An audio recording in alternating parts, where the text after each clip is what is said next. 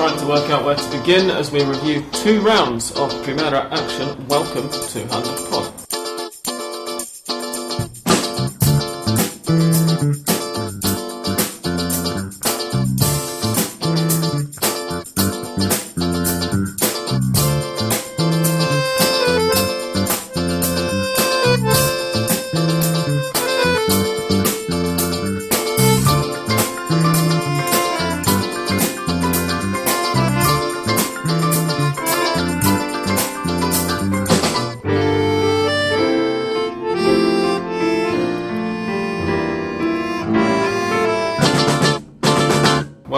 Ladies and gentlemen, boys and girls. I am Sam Kelly, and this is the 139th episode of Hand of Pod. We're recording it in Santiago Muñagurria's living room, 14 floors above the streets of Chacarita. Welcome back to Hand of Pod, Santi. Thanks for having me back. We are also joined by Peter Quates Thanks for having me. and Andres Bruckner. Hi. Welcome, gentlemen. Uh, we have two rounds of games to um, begin with, well, to look at really this week, uh, which isn't going to get confusing at all. We managed, by the way, last weekend, on last week's episode, which was me and English Dan only, possibly because I'd just got out of bed and was rather tired and not thinking straight, to completely forget to mention the fact that the weekend round uh, featured the Classico Rosarino. We, we didn't manage to preview it at all. Um, that was recorded, of course, last Tuesday, midday-ish. Um, so we're going to look back over that as well as a lot of other stuff. But first of all, we're going to begin with the 11th round. Is it round 11? Yeah. Yeah? Excellent, good. And Santi's just given me his phone, so I'll have to go to the computer and look at the scores. Um, where we had four games on the Tuesday, right after or during uh, the course of editing last week, since a couple of cases, four on the Wednesday and two on Thursday evening. Um, I think we've only got two more with me midweek rounds to go, and the reason, of course, is that uh, the whole of the Torneo Final has to be finished and done and dusted in about five weeks' time ahead of the World Cup. Um, so thank God we've only got two midweek rounds left because I don't enjoy them at all. They're horrible. One of them is next week, so that gets it out of the way nice and early at least. Um, they were, they ended. Uh, Quilmes beat Belgrano 1 0. Olimpo lost at home to Vélez Sarsfield 2 1. Argentinos Juniors and Atletico Rafaela drew 0 0 in La Paternal. And the first game that I really want to get our teeth stuck into because it was quite astonishing um, was a, a draw between Racing and Estudiantes, which, given Racing struggled to, to win very convincingly, but have been on the up slightly recently, and given that Estudiantes neither score very many nor nor concede very many, it was entirely predictable as a draw. Mystic Sam said it was going to be a draw. Mystic Sam said it was probably going to be nil nil, and it was three three, with three of the goals coming in the last twelve minutes. Racing were two one up with three minutes to go, and ended up resorting to a stoppage time equaliser. With apologies if you can if that. Uh, Comes out on the recording. That was an extremely loud motorbike. So normally we don't have too much traffic noise up this side. Um, they ended up uh, resorting to a stoppage time equaliser from young midfielder Gaston Campi to make it 3 3. Uh, who Did anyone else catch this game? Was I the only one who paid any attention to the midweek round? I probably was, wasn't I? I was watching the Arcade Fire in Lollapalooza, Argentina, so I wasn't really paying attention.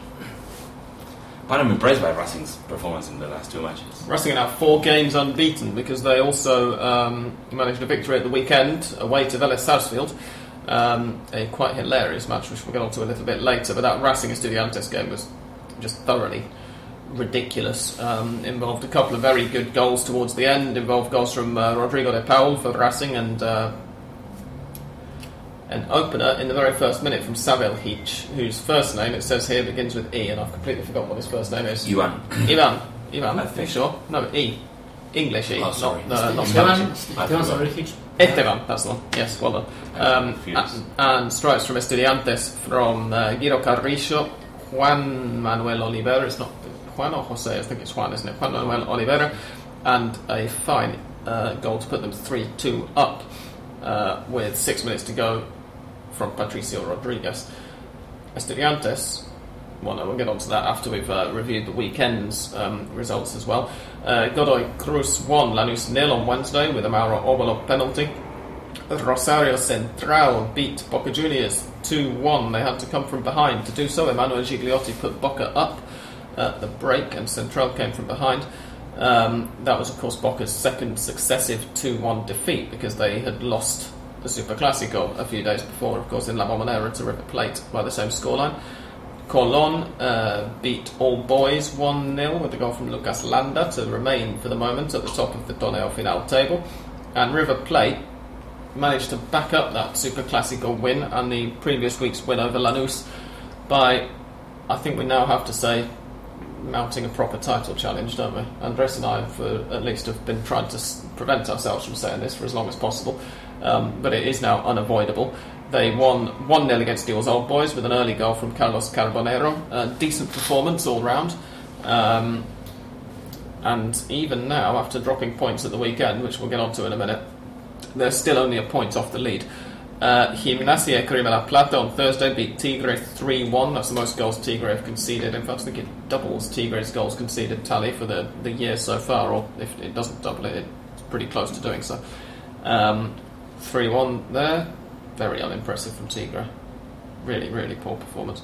And San Lorenzo in a duel of Copa Libertadores qualifying sides. Um, we'll get on to the Libertadores shortly. Beat Arsenal de Sarandi 2 0 big week for San Lorenzo last week. Not only because of the win against Arsenal, uh, but also because they turned 109 years old. I think it's 109, it might be 106, um, on Friday. And because it's been announced the Vuelta de Boedo is, is on. That was an interesting mix of English and Spanish. The Vuelta a Boedo, the return to Boedo. Um, is is on. A deal has been signed with Carrefour, and San Lorenzo are due to be opening the new new gasometro in 2015, 2016, 2017. I Can't be next I year, don't have the information. In Argentina, no construction project is going to be Yeah. quick enough for The the stadium Estudiantes. Stadium has been in construction for at least two years, and it doesn't look nearly close Two. to finish. I, I first saw pictures of it when I was still living in England, so Oh, makes okay. it four and a half years. okay. Um, yes, the So, Tierra yeah, de Campeones. You're looking at something like that. 2020. Yes, probably, if they're lucky. Um, Yeah. But it's a major moment for the club, um, and of course celebrating it in the first in, in the same week as their their anniversary. Uh, it's very big. It's a shame we couldn't get um, it's a shame we couldn't get Mariano on uh, to discuss that. But he's currently in Tierra del Fuego, I think he said, wasn't he, in Ushuaia, Yeah. uh, the world's most southerly city. God knows what he's doing there because tomorrow, no, this evening, as we record, so yesterday evening, by the time most of you hear this, um, San Lorenzo have a crucial Copa Libertadores match against Botafogo. We'll get on to why it's crucial later on, even though, as I say, by the time you hear this, uh, it will already have happened. You'll have to check the Hand of Pod Twitter, or I'm sure most of our Twitter accounts, certainly mine, uh, for the result.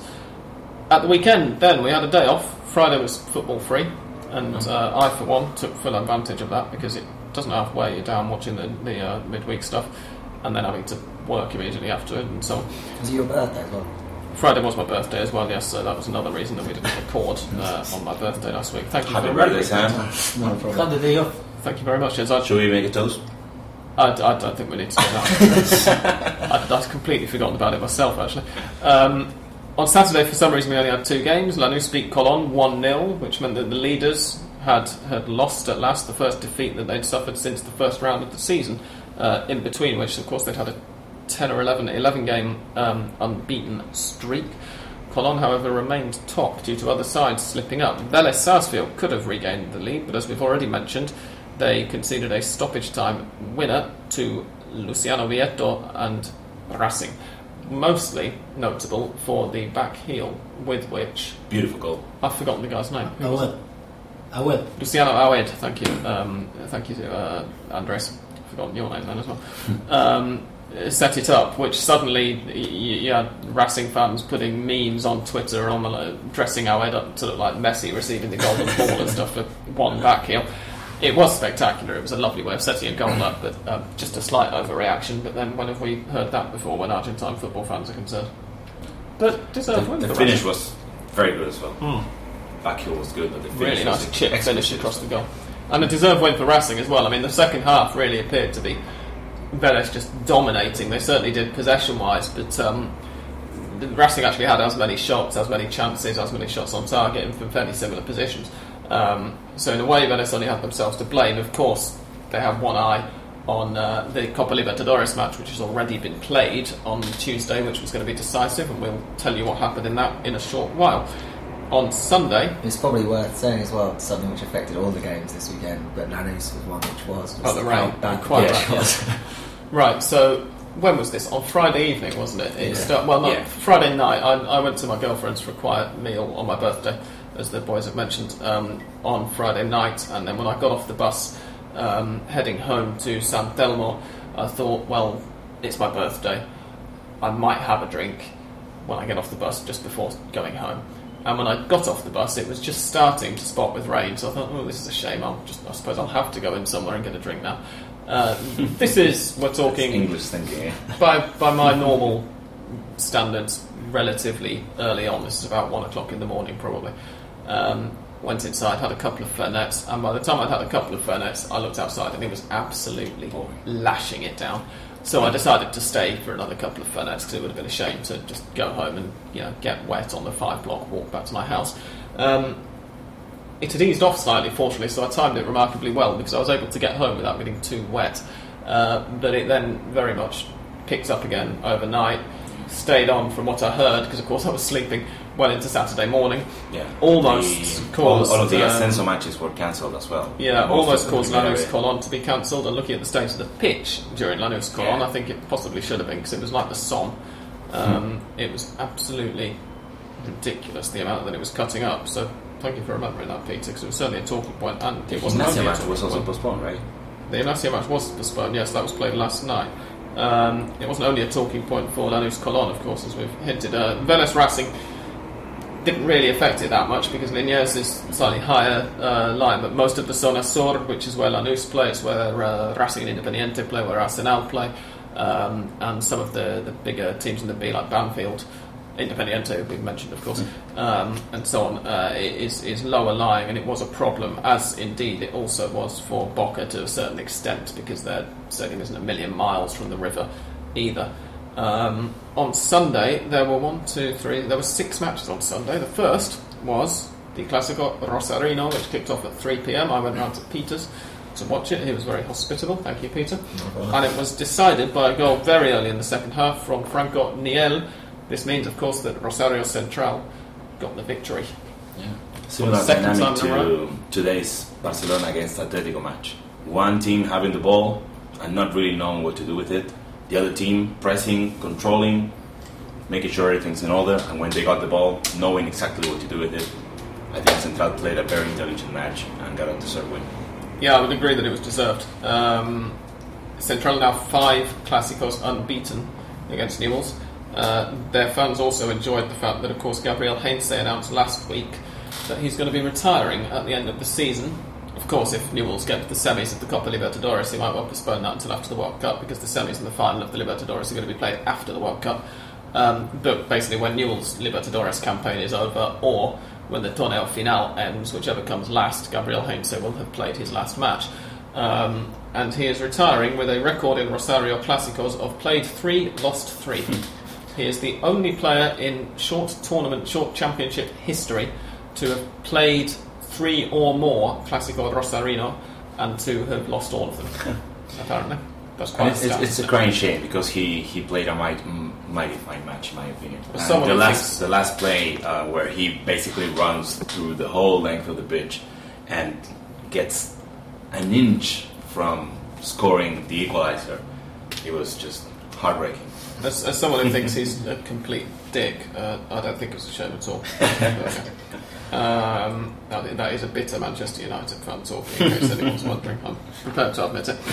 Um, any, any impressions of the, the Classico from either of you two, uh, Peter or indeed Andres, who we've heard almost nothing from so far in this episode? I think that the, the difference between a, an intelligent uh, match uh, or uh, uh, um, and, uh, an, a non-intelligent match in, in this case is if you if you uh, score a goal and then go to the to your pitch and don't cross mid, midfield, is if you achieve to, to, to do a counter attack and, and score a second goal or not So you're saying Central weren't playing intelligently? uh, I, I, I think that uh, at the end they, they did it. They did, they did play an intelligent match because um, they, they, they tried to press Newell's and, and not to leave them uh, play uh, in freely. But uh, it's, it's, it's quite dangerous when you have only one goal advantage and, and, and go entirely to your to your to your field. But yes, of course, it, it's, it's, it's a discussion you can you can have about uh, uh, an intelligent as a tactically uh, intelligent uh, match or not. Because one goal, I think, is very very narrow difference. And but in, in this case, in Argentina, g- games in most cases are the are, are defined by that by one goal. Uh, then you go to you, you, your your field and and and, and well, uh, then cross midfield and uh, uh, the difference is that it, it, between uh, trying to play uh, to do a, a, good counter attack and try to seal the, the match or not. Uh, that's the, the main difference between being intelligent or not. Uh, my point of view, is like that. Peter, you, you got to watch this match with the experts, as I said to you at the time. You were seeing Yeah, I other mean- professionals watch football on the sofa uh, with It's Twitter a open in front of the television on a Sunday afternoon. What, what did you, apart from sitting noticing my mastery of the tweeted word, um, what, what did you take from the match? It was difficult to take in a lot of the match because I was so in awe of what I, what I was watching um, on Twitter. But um, no, I, I mean, it's a, it's a great win for for Central, particularly uh, given Newell's home record as well. Um, but I mean, it was a the worrying thing I think for Newell. It goes back to what we were talking about the earlier part of the season when they went one 0 down. There wasn't a great deal of reaction, and there was no plan B or there was nothing. No, and there didn't really seem a lot of um, urgency in the play as well. Still stroking the ball around even with five, ten minutes to go. Yeah, I, I actually wrote in my preview that, um, of course, one of the things that was a dynamic for all of the, the sides, apart from Arsenal, um, this weekend who are involved in the Libertadores, uh, the fact that they're still not qualified, or at least at the week, well, a couple of them are now, as, as we'll get on to later, but at the weekend, Arsenal were the only one of Argentina's five Libertadores. No, sorry, they weren't. Vélez already had done as well. Um, but essentially, with uh, the Libertadores knockout stages and seedings decided by a league table of best group winner plays worst group runner up, second best group winner plays second worst runner up, and so on. All of the matches in the Libertadores knockout stage matter right up to the end. Um, and so I, I wrote that normally you'd expect Newells to maybe have one eye on that, to be a bit distracted if they're trailing or if it's still level. Even maybe if they're a goal up with 20 minutes to go, they might take their eye off the ball slightly and find it difficult to get back into it. But I was actually surprised to see it happen because it's the City derby. Yeah, Yeah, I, I wasn't expecting them to allow themselves to um, to do that, but they, they did even so.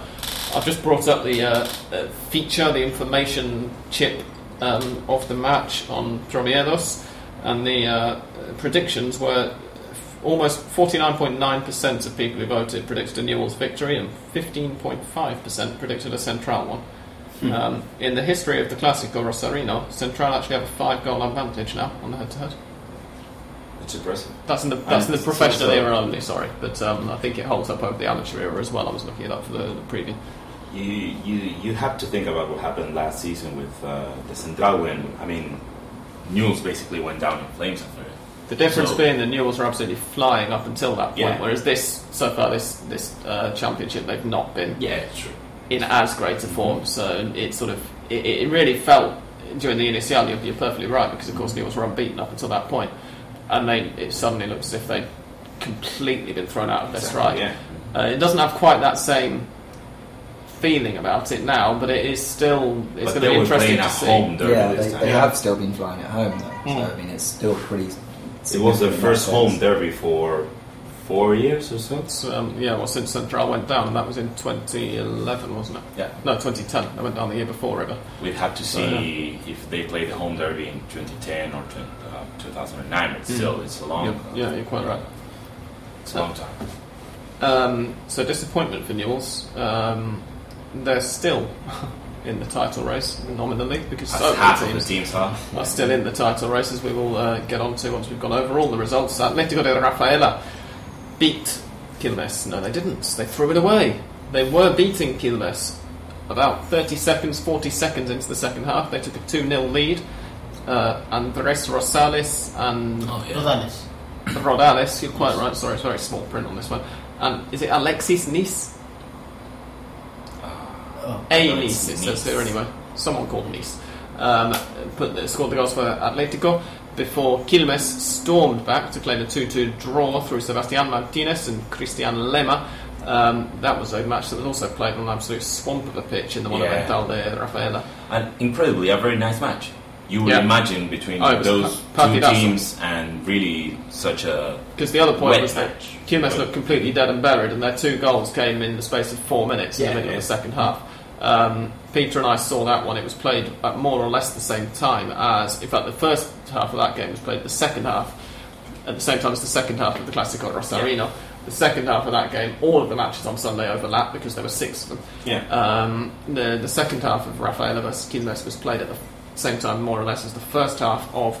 All Boys versus San Lorenzo and Arsenal versus Tigre. So we were flipping desperately between channels. Hmm. We had one on the TV and one on YouTube stream, which is the great advantage of what Football Para Todos are doing. All Boys versus San Lorenzo finished like it had not started because Javier Campora gave All Boys the lead 16 minutes in. And in the second half, fairly late on, there were only eight minutes left when Mauro Matos scored against his old club to equalise, and even fewer minutes left when Walter Kannemann came up with. And I was very careful about saying this because I said at the time, not on Hand of Pod last week, I corrected myself by that point, but on Twitter at the time I said that uh, Ramiro Funes Mori's headed goal in the Super Classico to win it was completely unmarked. It was not. He just managed to completely swallow up a Boca Juniors player. Um, who I didn't spot until the second replay. he was so thoroughly dominated in the air, but Walter Kannemann's goal actually was completely unmarked by um, all boys. And uh, Esteban Cambiasso, Nicolas Cambiasso in goal did flap at it, but Kannemann, even so, bearing in mind he was completely unmarked and everything, still managed to just get up and towering header. His head must have been the height of the crossbar when he made contact um, to make it two. Sorry about that. I just kicked the tripod without meaning to. To make it two one to uh, San Lorenzo and send San Lorenzo because of the Quilmes defeat, uh, the Colon defeat, followed by the Vélez defeat on Friday. Sent San Lorenzo joint top of the league along with Colon. They both had 21 points. Um, Arsenal lost at home to Tigre. Tell us about it, Santi. Um, I was also flipping between channels to be honest, because watching Arsenal on the um, on the local league isn't uh, isn't a pretty sight lately. So um, yeah, I mean, You've, you've become spoiled by the Copa Libertadores Yeah, football you've enjoyed in the last basically, two years. you don't want any of this domestic shit anymore. yeah, yeah, I know. Between that and Defensores struggling to keep uh, the category in Primera, I've forgotten a bit about um, the local performance of Arsenal. But just seems to be a bit more of the same, right? I mean, Arsenal doesn't have a, a big enough squad to face two very competitive tournaments with midweek rounds like this, so they basically forgotten about the the torneo.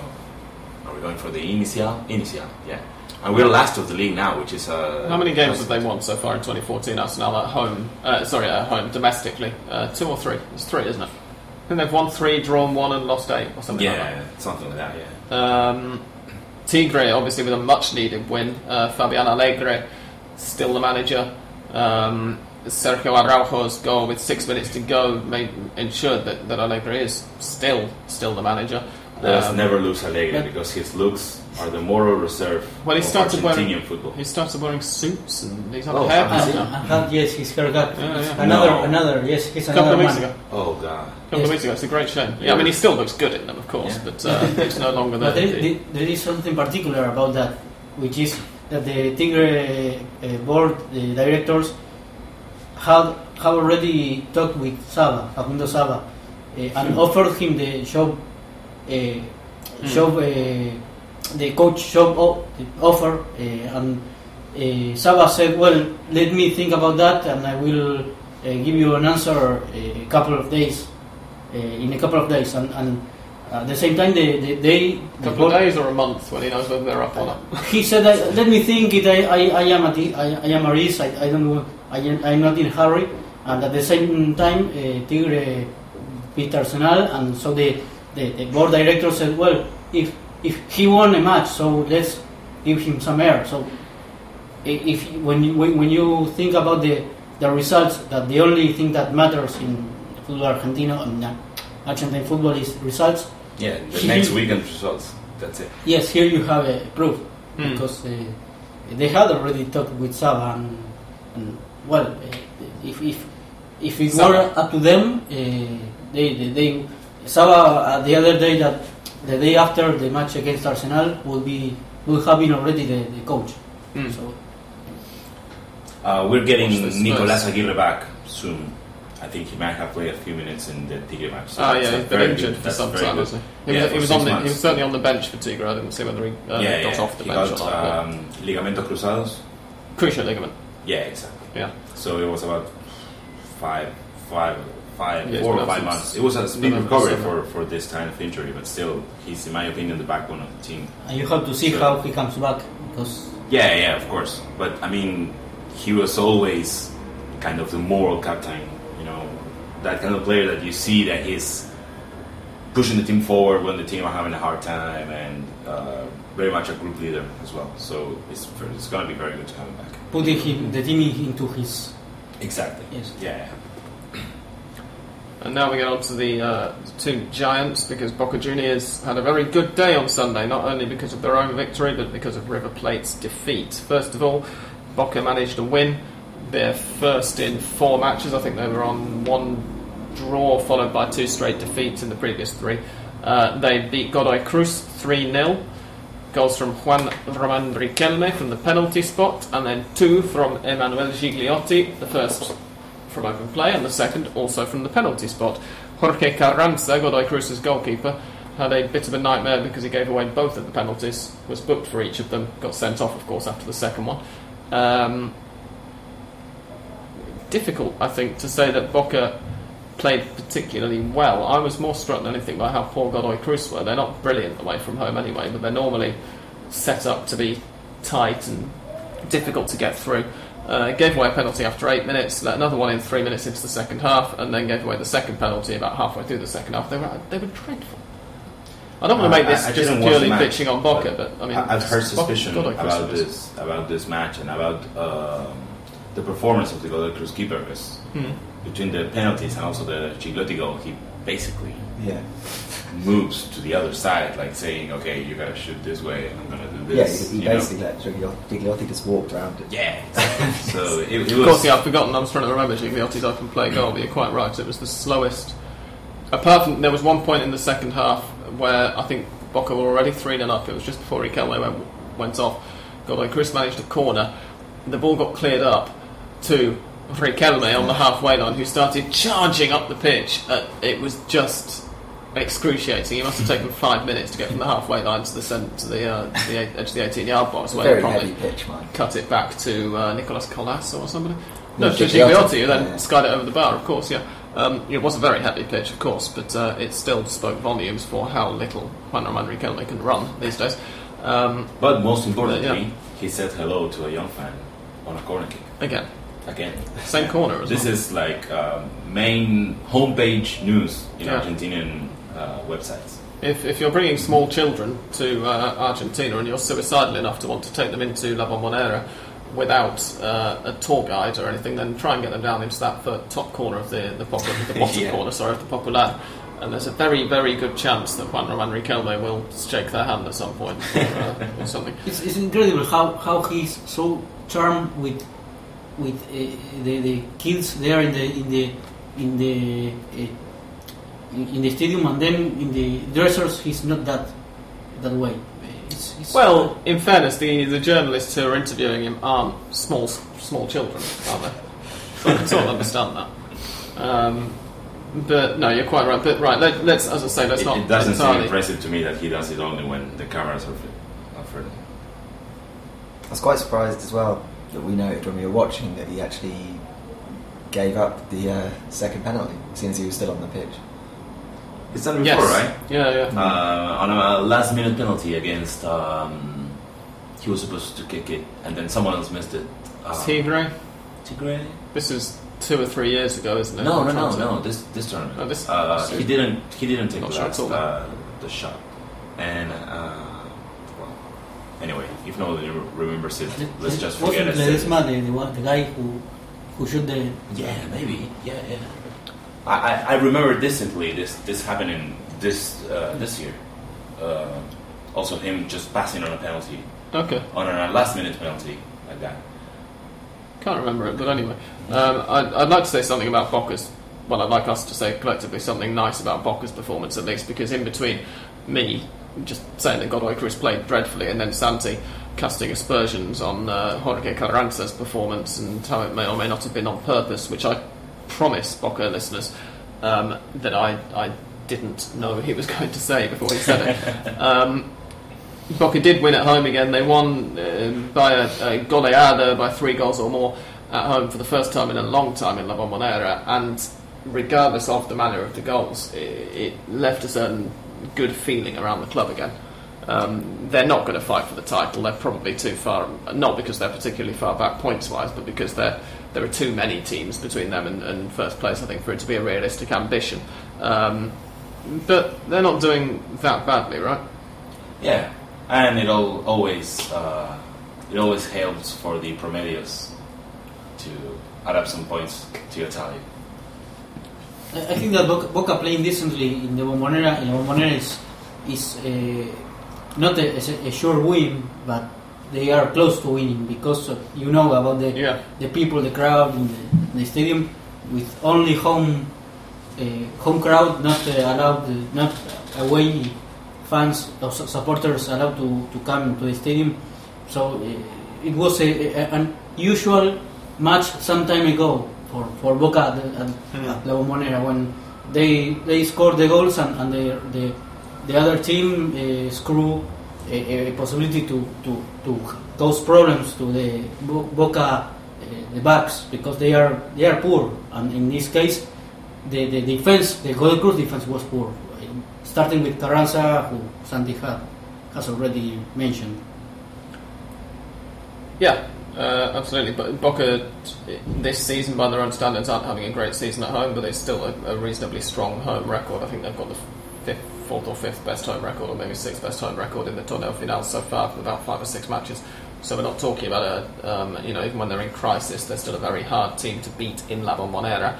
Um, we're going to talk a little bit about why Santi mentioned the Promedios in relation to Boca after the main bit, but first of all, we should get on and mention that.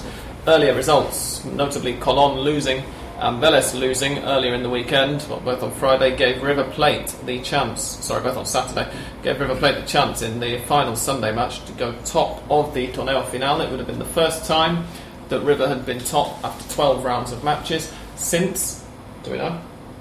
no, I Since the 2008 Torneo Clausura, which was the last time that River won the Yeah. Primera División. Simeone was a match. All they had to do was beat Belgrano. It's not that hard, is Away. it? Mm-hmm. We've heard this before. but um, Belgrano's victory uh, in the first leg of the relegation playoff in 2011, which of course ended up uh, with them I- eliminating River from the first division. That was an interesting way of phrasing it that I just decided to go into. But anyway, um, was one of only two wins in their previous 10 matches against River Plate. So River beating them didn't look entirely unlikely. Um, it looked even less, uh, well, first of all, uh, in fact, I've got the order of the goals mixed up there. I was about to say it was even less unlikely, but it didn't. Because Jorge Velasquez put Belgrano up uh, 1 0 in the 13th minute, but after that, River settled. They started to find their rhythm. Teo Gutierrez uh, got an equaliser in the 17th minute. Um, so Belgrano's lead only lasted for four minutes, and thereafter, River more or less dominated until a late shot from Luis Lucas. Cesar Rashan, yes. Lucas, Yeah. I think. Lucas, isn't it? Yeah, Selar Rashan, who never scored for Belgrano's first team before, and might still not have scored for Belgrano's first team. We're not sure. Um, the ball, uh, Barovero saved it. Barovero flipped it up over him. He, he sort of lost um, lost grip of the ball. It went in a big arc and it got down. And when Belgra- uh, when Barovero put his hand on it on top of the goal line, the ball had not. Well, it wasn't. It, it was on the line. It wasn't uh, across the line. But the question that was asked was whether he dragged it back slightly onto the line or whether he dragged it straight down. I've seen a million replays of it, and I'm not sure. When the match was being played, I was sure there wasn't. After same watching here. a million I replays, live, was- I think it wasn't.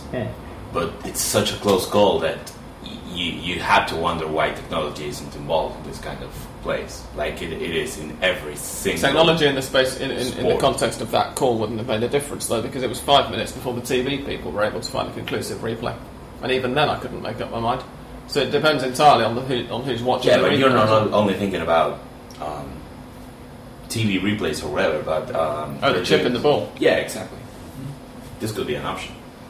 If you're only going to do technology for goals, then it makes sense to do chip in the ball instead of going for the full Yeah, stopping absolutely. and the camera and whatever. Anyway, this is a debate that you'll be able to hear on many other podcasts, of course, so we, we shan't go into it. But what we will go into, because it affects um, River Plate, is, is the, well, Ramon Diaz and indeed Ricardo Zielinski's post match comments. Because, Andres, in fact, I want to ask you about yours, because you were tweeting on Twitter post game or, or even between the goal and the end of the match about how River shouldn't be crying about this, they should have gone out and won the game when it was there to be won Yeah. um, and not left it there to, to make a difference. Um, it's not really the River way to leave it up to a, a late goal, is it? They should have been four or five goals up by that point.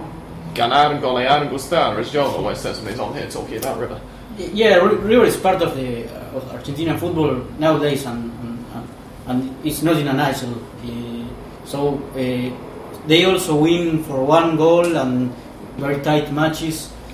And in this particular case, we can say that River was uh, uh, the, the, the mistake of the referee of Echenique.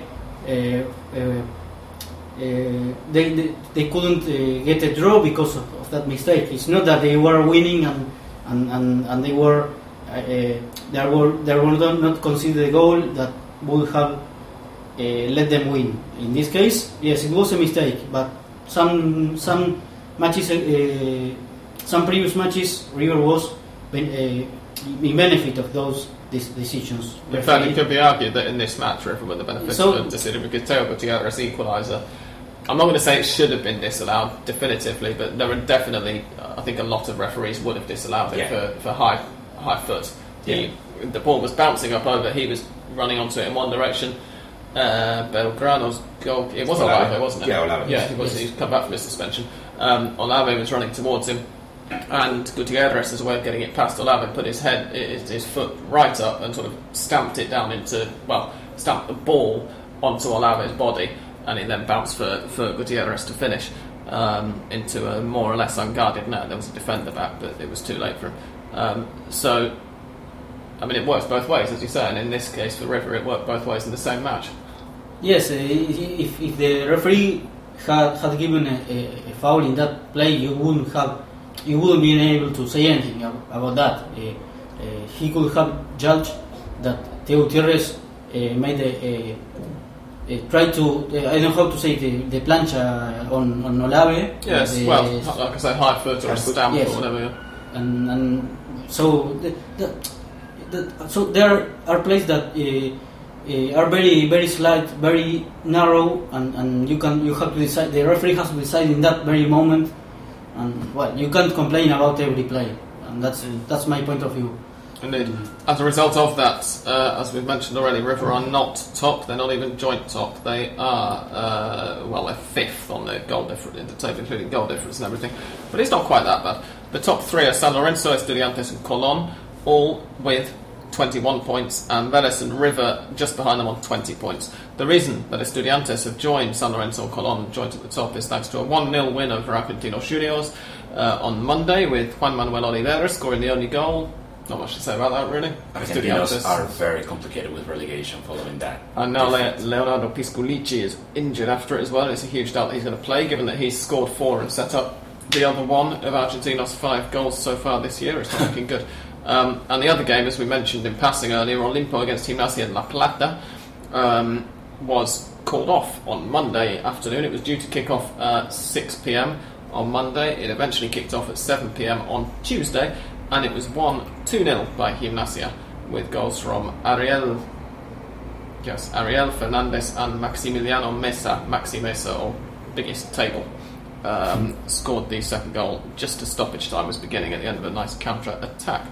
Santi's quite right to point out that Argentinos are now deeply complicated, uh, compromised in the relegation table. They have 123 points from 107 matches. Godoy Cruz and All Boys are the next two teams up who've got um, three full seasons on the table, and they are seven points clear. So Argentinos have got a huge deficit to um, to make up. Um, All Boys and Godoy Cruz both have 130, and as it stands with Quilmes down there as well, All Boys and Godoy Cruz would have to play a, a tiebreaker um, to decide who went down and who stayed up. Um, as we mentioned already, it's still a very close league table. Uh, San Lorenzo, Estudiantes have got on top on 21, and Central, who are down in ninth, have got 18. So it's only three points separating the top nine. There's then a three point gap before you get to Boca, Rafaela, Belgrano, and Olimpo, who all have 15. Um, Olimpo, by the way, have complicated themselves a little bit with that defeat against Gimnasia as well. They're not in the relegation zone, um, but they are now only one position above it. And if they don't win this weekend, and All Boys and Godoy Cruz, or All Boys or Godoy Cruz do, then the whoever wins of All Boys and Godoy Cruz, both of them, if it's that way, would leapfrog Olimpo, and Olimpo would be back down in the relegation zone, which is, given the way they've started the Torneo Final, fantastic form. They're picking up plenty of points. They look like they finally managed to get themselves clear at home and dry, and in the last three games, I think they've drawn one and lost two. Um, it's not looking great again for them. They, they've got a tricky run in as well. I can't remember who it is exactly at the moment, but let's have a look. At least they have the advantage that it all depends on them. Whereas Argentinos, they, They have are- to pray basically. Oh, I they- think we're almost at the stage now where we can maybe say Argentinos are Almost- one of almost the, are going to be one They're of the three. I think. I think that it, complicated is Hmm. t- too kind. I think they're doomed. Olimpo are away to Racing this weekend. They are then at home to Argentinos Juniors. Um, away to Quilmes. They've got a lot of finals coming up, haven't they? At home to River Plate. Away to Rosario Central. That's tricky. Then at home to Godoy Cruz. and away to Colon. That is um, one, two, three, four, five, six. That's seven matches, of which four or five are finals in inverted commas, uh, huge relegation clashes. Um, so Olimpo have it complicated, but as you say, it's in their own hands, and they're arguably the way that they've been, the form they've been in in the finals so far, and the results that they managed to get in some cases towards the second half of the inicial, they might well fancy themselves to pick up enough points to pull clear of it. Um, but it's still going to be interesting to see what happens with But them. as, as the end of the season comes, I think that the, the, the most dangerous rival for those teams, for Olimpo, for Godoy Cruz, All Boys, more Quilmes and Argentinos Juniors, is themselves. Mm. Because they, they, they, they start to feel pressure and, and, and the, perhaps the, the, the Barra Brava going to the to the to a training to to, to say some, something to them or to menace. So it, it will be very very dangerous for them for themselves. They, they, I think that the first rival for those teams are them themselves. Yeah, absolutely. Um, one other thing now as well, the way that the results have come recently is that if Lanús, Lanús are away to San Lorenzo this weekend, um, if Lanús win that match by one goal and Estudiantes and Colón don't win, Lanús would go top of the table and have negative goal difference because their current goal difference is minus two and they're only two points behind the leaders. Um, the schizophrenia of why that is is of course to do with the Copa Libertadores and the fact that everyone's throwing all of their eggs into that basket. So we're going to go away now. We will come back after this next piece of incidental music, having recharged our glasses, and we will discuss Argentine sides in the Libertadores and Boca Juniors in next season's relegation table. Don't get too excited, River fans, because it's not actually going to happen.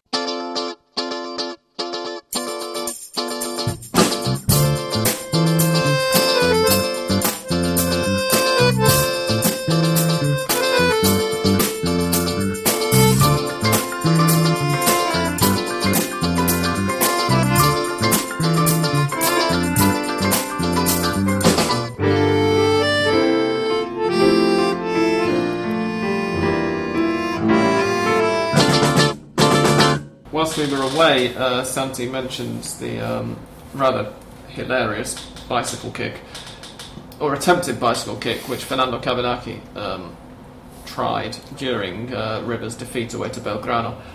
Turned out to be more of a sort of free willy moment. Um, uh, look up the, uh, if you're able to, then look up the, the chants for River on YouTube that was disallowed due to handball from Teo Gutierrez, who brought the ball down with his chest and got whistled for handball before crossing for Cavenaghi, who missed the goal and lost a lot of his dignity in uh, attempting that overhead kick. It's very funny. And now, first of all, we're going to talk about the Libertadores teams, who are Vélez Sarsfield. Vélez Sarsfield, Lanús, San Lorenzo, Newell's, and Arsenal. I can do this. I know this. I've got this off pat. Um, I mentioned already that at the weekend there were some distractions because they've all got crucial, decisive matches um, this week. Two of them have already been played. Last night, that's Tuesday night, um, Vélez Sarsfield, who had already qualified, got the 1 0 win over Universitario of Peru at home that they needed to completely confirm that they won the group. They would have, in fact, won the group with a draw. Yes, and, and sorry, if they Santos Laguna doesn't defeat Arsenal, they can end the, the group phase as the first. Exactly. As it stands, Vélez are the best of the first place teams, which, of course, as we mentioned earlier, is key because um, they've got. Thank you, Santi. Because they've um, they'll be put against the worst of the second place teams. Uh, as it stands, that is Botafogo at the moment. But of course, some of these games are still to be played, so the places can move about. Um, Santos Laguna, if they beat Arsenal de Sarandí on Thursday, it is Thursday. Thursday, yeah. Yes, good. Right, I think tonight then. Um, will leapfrog Vélez, but if they don't, then they won't. Arsenal will be the best second place team. Indeed. Yes, they would. Yeah, yeah. Um, second best, is says. it. Second best. Oh, sorry. Right. If Arsenal don't lose, yeah, yeah, you're quite right. Um, because in the same group, I believe the strongest. Yes, that's right. The strongest got a two. Same group is Anzoátegui and No, yeah, you're talking about Arsenal. I'm talking about. Vélez. Oh, sorry. uh, last right. night. The strongest got a 2 1 victory over Atlético Paranaense of Brazil. That's my beautiful Portuguese pronunciation coming into effect there. It was indeed 2 1. Adriano scored his first goal in two or three years. Um, it was a tap in for Paranaense right on the stroke of half time. Um, that's about all we can say, really. I was, paying far more attention to the Vélez game. Deserved 1 0 win over Universitario. Vélez finished the group with five wins and one defeat. Um, the defeat having come, of course, to uh, La- to the strongest away in La Paz when Vélez played their reserve team. Um, also, last night we had a really thrilling end to Group 3. Very tight one. It was. Uh, there was a thrilling, uh, a thriller in the other match, the one that nobody in Argentina was paying attention to, but which Ralph Hannah was. Uh, he wasn't at it, in fact, he was tweeting. Um, but in La Ocha, in Asunción, La Olla, sorry, um, where Cerro Porteño ran out 3-2 victors over Deportivo Cali of Colombia. Um, the scorers there were Marugo. uh, Sorry, no, I'm not going to do that because you care.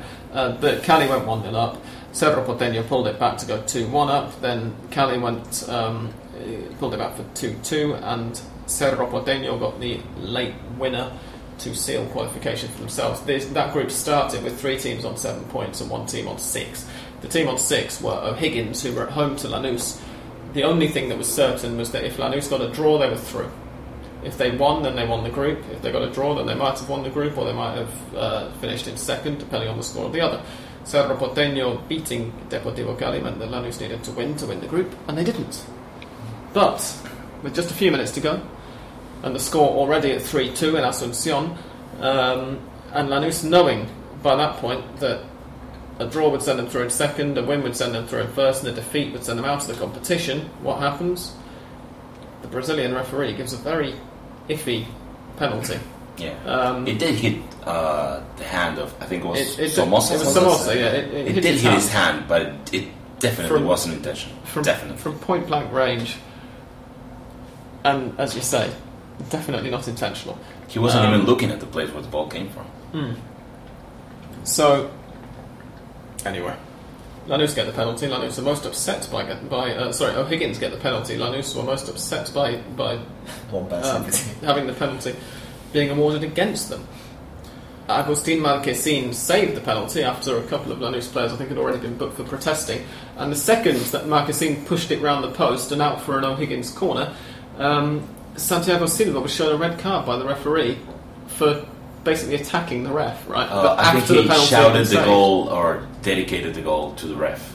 Like this one is for you, you fucker. he went absolutely Yeah, mental. but he was he already had a yellow card Yeah. before it because when uh, the the ref whistled for the penalty, uh, he went completely crackers. Took about And- six and it, it should have been a red card. I, I was watching it and I was saying this this should be a red card. He's going Silva crackers. You know after when, when his eyes go open like Yeah. that and he's got that crazy Jack Nicholson in The Shining look, you know, and it's it's like, what? How come he didn't get a red card before and then he just blows it all? Once he had And he played a great match he as well. to be physically wrestled away from the referee By by, about five players, his yeah, yeah. Um, and even later on, um, one of O'Higgins' players got sent off. Pablo Hernandez got sent off for a second dive. He got A booked twice dive. for diving in the box. Um, Within this like two dives within about 15 minutes. yeah, yeah, yeah. Uh, it- like in, in the last uh, 15 minutes, in fact, somebody tweeted me saying that they just started watching a stream with 15 minutes to go and put a cheeky bet on Lanús to win it because they felt like it, but they kept watching and seeing two red cards, two hilariously bad dives, and a, and a saved penalty. All in that space of time. So even nil-nil draws in the in the group stage of the Copa Libertadores managed to be ridiculously entertaining at times. Um, tonight, before this podcast goes online, because it's only kicking off in an hour and a quarter as I speak right now, uh, San Lorenzo are at home to Botafogo. This one is a final, in inverted commas, as we've said already about the relegation ones. That's what they call them in Spanish. This one's a final because San Lorenzo have to win, don't they? Mm. Yeah, I think they need to win. Where are the group standings?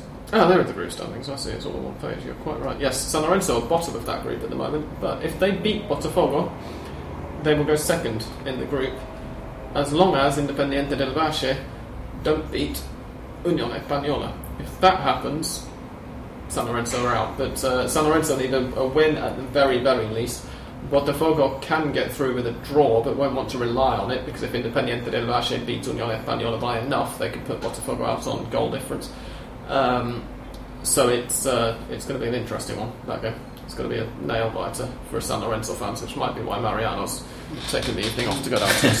And we have to say San Lorenzo supporters to tell them that they, they can go to the stadium uh, easily because uh, bus, buses will be working after uh, midnight because there will be a national strike tomorrow and buses will be will, will not be working tomorrow in, the, in Buenos Aires. So Indeed, we'll be talking about uh, the national strike being today, of course, by the time this is online. And um, but yes, uh, the, Yeah. you were saying something about the club president's done a deal with the local bus companies to keep them running until one yes, pm, th- one you- am. saying thank you to the to the uh, uh, to the union traders union traders of uh, the buses drivers that they will be working until 1 a.m. So It's, it's not an area that um, you really want to be hanging around waiting for a bus that you know is going to turn up in, at Definitely not. midnight.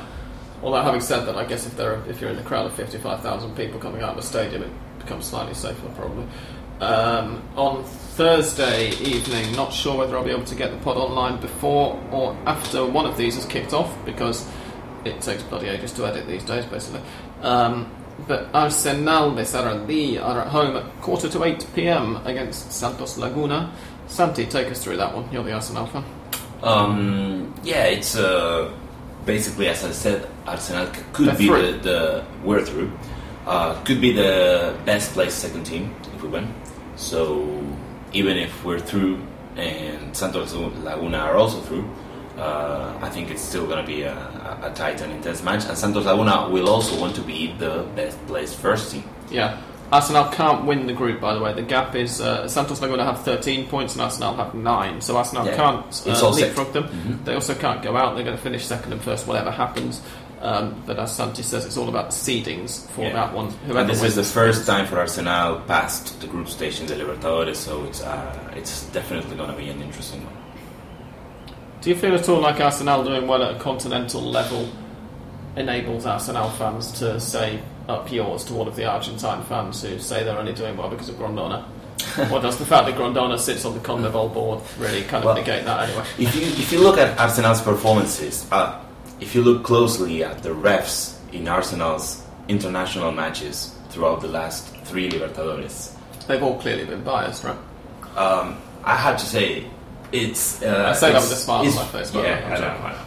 But it's uh, you really have to think twice about if Grondona's influence reaches beyond the limits of Argentina because in the last uh, Libertadores, in three of them we've had in, in the last three we have the finalists from the cup in our group, which made us unable to go through the group Mm. Last stage. year, had And- the winners. Yeah, exactly. And And also uh, on 2012, we also had the two finalists, if I'm not much mistaken. No, that was in 2000. The first one, 2000 and might be 11 or might be 10. We had both Liga de Quito and Fluminense. Okay, another Brazilian team which won the Libertadores back then, and also the refs. Um, if you look at, uh, I, I've, I've spoken about uh, Nicolas Aguirre being pointed out with a shotgun by a, a Brazilian uh, cop in uh, the Brazilian stadium Sudamericana. well. No, not in the Sudamericana final. In the That's Tigre, Libertadores. of course. Yes, Yeah, yeah, yeah. the Libertadores. So, I think, um, of course, Grondona's influence isn't to be undermined, but I think it doesn't go past the limits of, of our country, and I think uh, Arsenal. I mean, we've had a, as I've said on the first edition of Hand of Pod this season. This is uh, this is the first time that the group seemed accessible, and, And you were right. but the judgment's been yeah. proved excellently. Uh, the really key match, however, on Thursday night, I'm almost certain that the podcast will be online before this one kicks off. Whether you've got time to actually listen to all of it before it kicks off is another matter, uh, because it kicks off at 10 pm. That was some impressive knuckle cracking. No, don't worry, I did the same thing last week. But it kicks off at 10 pm, uh, or the week before. Anyway, Gremio uh, are at home in Porto Alegre against Nacional, and Newell's Old Boys are at home in Rosario against Atletico Nacional. This isn't confusing at all. Listen very carefully for the standings as they currently are in Group 6. We have Gremio from everyone's played five games. Gremio have 11 points and a goal difference of 6. Newell's have 8 points and a goal difference of 5. Atlético Nacional have 7 points and a goal difference of minus 3. And Nacional, that's the Uruguayan ones, have 1 point, so they're out, and a goal difference of minus 8. What's happening to Uruguayan football in the Libertadores? This is Peñarol are doing poorly as well. Of Peñarol yeah. Defensor. Sporting are doing quite well. Though. They're through, I think, aren't they? Yeah, they're top of the group. In fact, Oh. they they topped, or they are currently top of so. group So Let me five. reformulate. What's happening with the big Uruguayan teams in the Libertadores? Uh, that is a uh, It's baffling. indeed. That, that that's a, a hand uh, a subject for our sister podcast, um, which doesn't exist. There was one. I'm not sure whether they're still going. Um, anyway, basically, Newell's uh, need. Uh, they're at home to. God, I've confused myself now with all of these nationals. They're at home to Atletico Nacional, aren't they? Yes, they are. Right, brilliant. So Newell's uh, a draw is enough to send them through because whatever happens, if they draw, that means Atletico Nacional have got Arsenal have drawn and therefore haven't taken more points than Newell's, so they'll finish a point ahead. Uh, if they win and Gremio lose to Nacional, which is extremely unlikely, I think it's fair to say, uh, Newell's can top the group, but otherwise they're going through in second. That's fairly simple, really, isn't it? But it is uh, much more meaningful than the Arsenal match tomorrow night. And I think, given, as we mentioned, that Newell's lost the Clásico uh, just at the weekend, it would be quite a big boost for them if they could get to the knockout stages of the Copa Libertadores. Um, if they do, then you'd have to fancy them to continue going as well to pick up some momentum. Because, of course, last season they were one of the semi finalists. Were they not? It was semi final, wasn't it? Yeah. Yeah. It News? was- Yeah. Of course, yeah, they put out Vélez and, uh, Yeah. Yes. and Boca, Yes. and then lost to um, Mineiro. the other one. Mineiro, That's the one. Thank you. Who got My memory is I terrible know. tonight. Mm. that's funny. Yeah, Atletico Mineiro, completely un-Argentina related, but Atletico Mineiro have signed Nicolas Anelka. Um, so he'll be playing alongside Ronaldinho in the Copa Libertadores. Like they did in Paris Saint Germain This is extremely ridiculous. ten or fifteen years ago. Who was the guy who scored for Bolivar, for this, uh, someone or other last night for um, Cerro Porteño? Dan- Dani Güiza. With- Guiza. Uh, scored for Cerro Porteño last night, the, the Spaniard, the European Championship winning Spaniard. Um, and that, that that was his third goal of this year's Copa Libertadores. A Twitter account, we have been unable to we've been unable to, to verify this 100%, but I'm pretty sure it's correct, tweeted that with three goals, Dani Güiza is the all time highest scorer from Europe in the Copa Libertadores. I thought about this. Go on. Hasn't Trezeguet scored more than three goals? David Trezeguet has two goals in this year's Oh, edition for the Newell's Old Boys, as does uh, the other bloke who you Juanmi mentioned. Callejón. Callejón, who's playing in tonight for Bolivar, but did not score uh, the one goal they've got against Emelec at the time of recording. Uh, that's just kicked off the second half.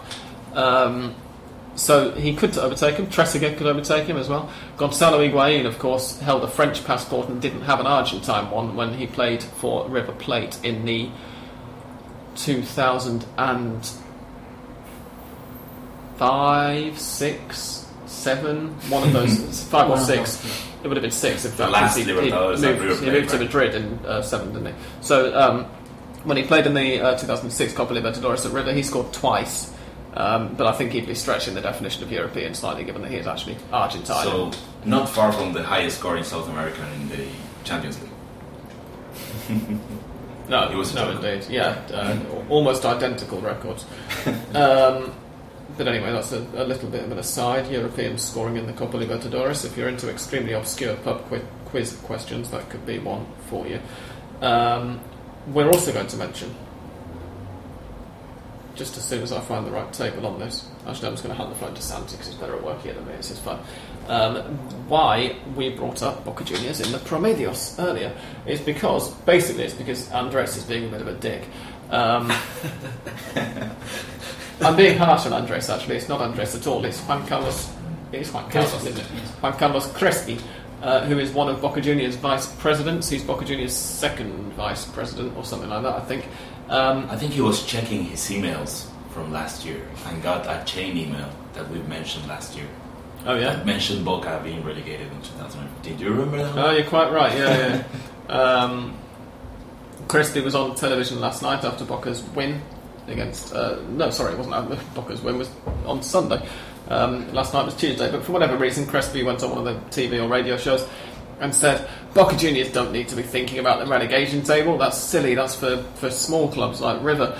And of course, by saying Boca don't have to be thinking about the relegation table, he immediately kicked off a chain of lots of people talking about Boca thinking about the relegation table. Um, Boca are having, at the end of the season, for the benefit of new listeners, Argentina's relegation system is three seasons old. So if you have been in the Primera División for two seasons, you have last season's and this season's results counted. If you've already been in it for three seasons or longer, you have your last three seasons of results, and all of them, the points that you've totaled in that time, are divided by the number of matches that you've played in that time. So the current relegation candidates, for instance, are Argentinos Juniors, who've got 123 points from 107 matches. Quilmes, who have 83 points from 69 matches because they've only been up for last season plus this one. Godoy Cruz and All Boys both have 130 from 107. Olimpo, just above them, have 38 points from 31 games because they've only been up for the current season. And all of this is set by the number of points that you've won per game. Boca Juniors are currently third in this table, that's third highest, not third from bottom in large part because in 2011-2012 they managed 76 points. They won the title and they, they won one title and they challenged for another one. Um, the course at the end of this season, that is precisely the championship. I know, no, don't worry. That's next season's. I know it is. Yeah, Oh, yeah, I've, sorry, I've, I've been on this website before, Santi. Don't worry. Okay. Uh, at the end of this Didn't season, like at the end of this season, that is precisely the season that is going to be taken off the standings. And this website, which is promiedos.com, which we've mentioned a few times before on Hand of Pod, um, is uh, fantastic for looking at this because it gives you what the relegation table would look like if the season ended with the current points per game averages. And Boca would plummet from third place all the way down to 11th, so they'd still be fairly comfortable, unfortunately. Um, there's some degree of iffiness because they would have 95 points, and the next team, uh, Argentinos, for instance, if they set up, would have 74. So Boca got a 21 point cushion still. Um, but depending who goes down, if both Argentinos and All Boys and Tigre or Colón all go down, Boca could have as little as a 12 point cushion if Quilmes stay up to the relegation zone. And y Justicia are probably going up and probably going down next season as well. Of course, yeah, the, the teams that come up this season will start from zero games played and zero points, which means, of course, that if they win one match, they'll have three points per game. Uh, if they win the first match, so every win is divided by fewer games. So on the one hand, you say defensive because you're almost certainly going to go down, um, but on the other, if a couple of the other teams who come up get off to good starts, it handicaps everyone else. Um, but do Boca really have to be worried? I mean, should we really be talking about this? I'd love to. Obviously, I'm a River fan, but it's not going to happen. I I mean, it, I think it's more of a question of they're the only big team left that hasn't been relegated, so everyone's talking when are they going to be relegated? It's their turn now. It's, uh, and because they were playing, they were a crap. Yeah. Four, th- three or four matches, and and, and the, uh, the performance of the team was so bad that they can think, well, if you if we continue like this uh, for this tournament and, and we start like this in the other, yes, in that case, we should be aware. But I don't think you have you have just said that they will if the if the season start uh, ended now, they will start the following one in the 11th position. So it's not that dangerous.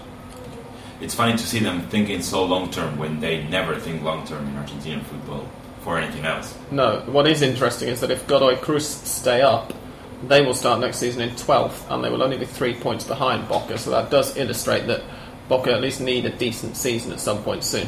Um, uh, as it stands, Boca have 95 points from last season and so far this season. And generally speaking, the, the rule of thumb, because of course it's an immensely confusing um, system to use when you're comparing teams who've played only one season with teams who've played three seasons in, And two in the top division, and of course two. Um, but generally speaking, if you can manage 50 points per season, that's that's the normal sort of limit that, that's put. 50 points per season is enough for safety. So Boca already are only five points off that, slightly disappointingly, for the last two seasons. Um, and it's very, very difficult to see Boca not picking up at least five points in the seven matches that are Yeah. left of this season.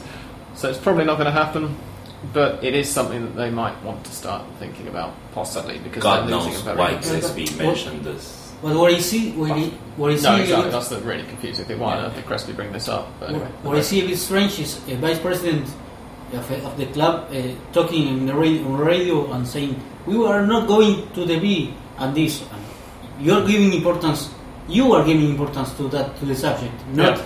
not the, the, the supporters or, or, or River Plate supporters or, or because it's not something that many people have really been mentioning until he But said it. I also think um, we've gotten very used to looking at the promedios table and seeing Boca up top Yeah, for absolutely. Yeah, I don't know, 10 years, 15 years, as long as the promedios have been on, Boca have been at the top three at least. So seeing them maybe drop to 10th, uh, I think this is one of the reasons why, you know, the alarms are starting to uh, to sound at Boca. It But is. it's still not enough to, to be worried for now. On that note, we're going to play some music. Um, when we come back, we shall answer a few questions from our lovely, lovely listeners. So don't go away.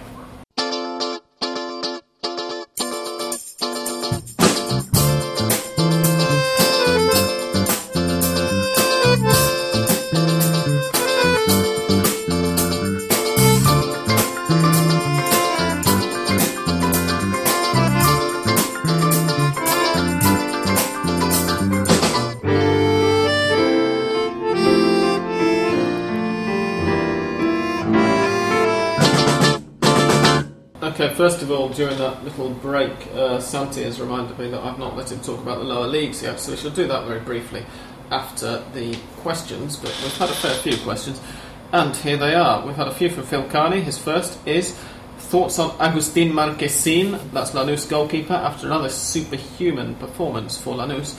Surely he's the best goalkeeper in Argentina, and should Sabella not be calling him up ahead of Agustin Orion of Boca? I don't think he's necessarily the best in Argentina. He did have an amazing performance at the Libertadores. Uh, I still think Orion is uh, is the better goalkeeper today. Interesting. As we mentioned a few times in recent weeks, we're not talking about a league that is by any means short on goalkeeping talent. That's one position in which Argentina, or the Argentine league at least, certainly has a lot of strength in depth. And, and I've always wondered how come they, um, whenever a young midfielder or forward has 10 decent matches, he always get uh, gets whisked away by the European leagues. But we've got plenty uh, amazing goalkeepers who have uh, three or four straight amazing seasons, and they still seem to be at their. Uh, Ah, look at Sebastian. Romero. he played about four matches for Racing before he got signed by AZ Alkmaar. Uh, and a, a friend of mine um, said it might have to do with height. I mean, Campestrini, for example, he's a brilliant goalkeeper, and he's uh, under one meter eighty, Hmm. so might have to be, do with that. I don't know how tall Marchesín is. I think he's a bit taller than that, but I'll tell you what I we should do is that hopefully in a couple of weeks' time, uh, we can't promise anything because he's going to be a very busy man when he's here, but Jonathan Wilson's going to be himself.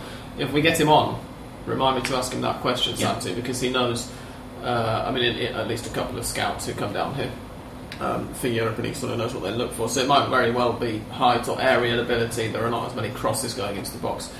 Uh, well, or rather, there aren't as many well-crafted crosses going into the Yeah, box in the Argentine league as there tall forwards who can head it up. leagues. Precisely. Yeah. Um, it's an interesting question, but I think in terms of Marchesín, I certainly wouldn't say no to him as a squad member, but I don't think he's miles and miles better than Orion at the moment. Andres, you're the other Argentine, so would you be happy with him in the Argentina squad? Yes, the fact is that as, as a goalkeeper has a, a very good uh, uh, performance uh, near the, World- the World Cup, when we are close to the World Cup, uh, a lot of people will ask for them to, to be called up. Uh, and uh, I think that yes, that perhaps I, I, I even would call him up instead of Andújar, perhaps. Who I don't know if he's really uh, being a, such a good goalkeeper as for him to be co- being called called up.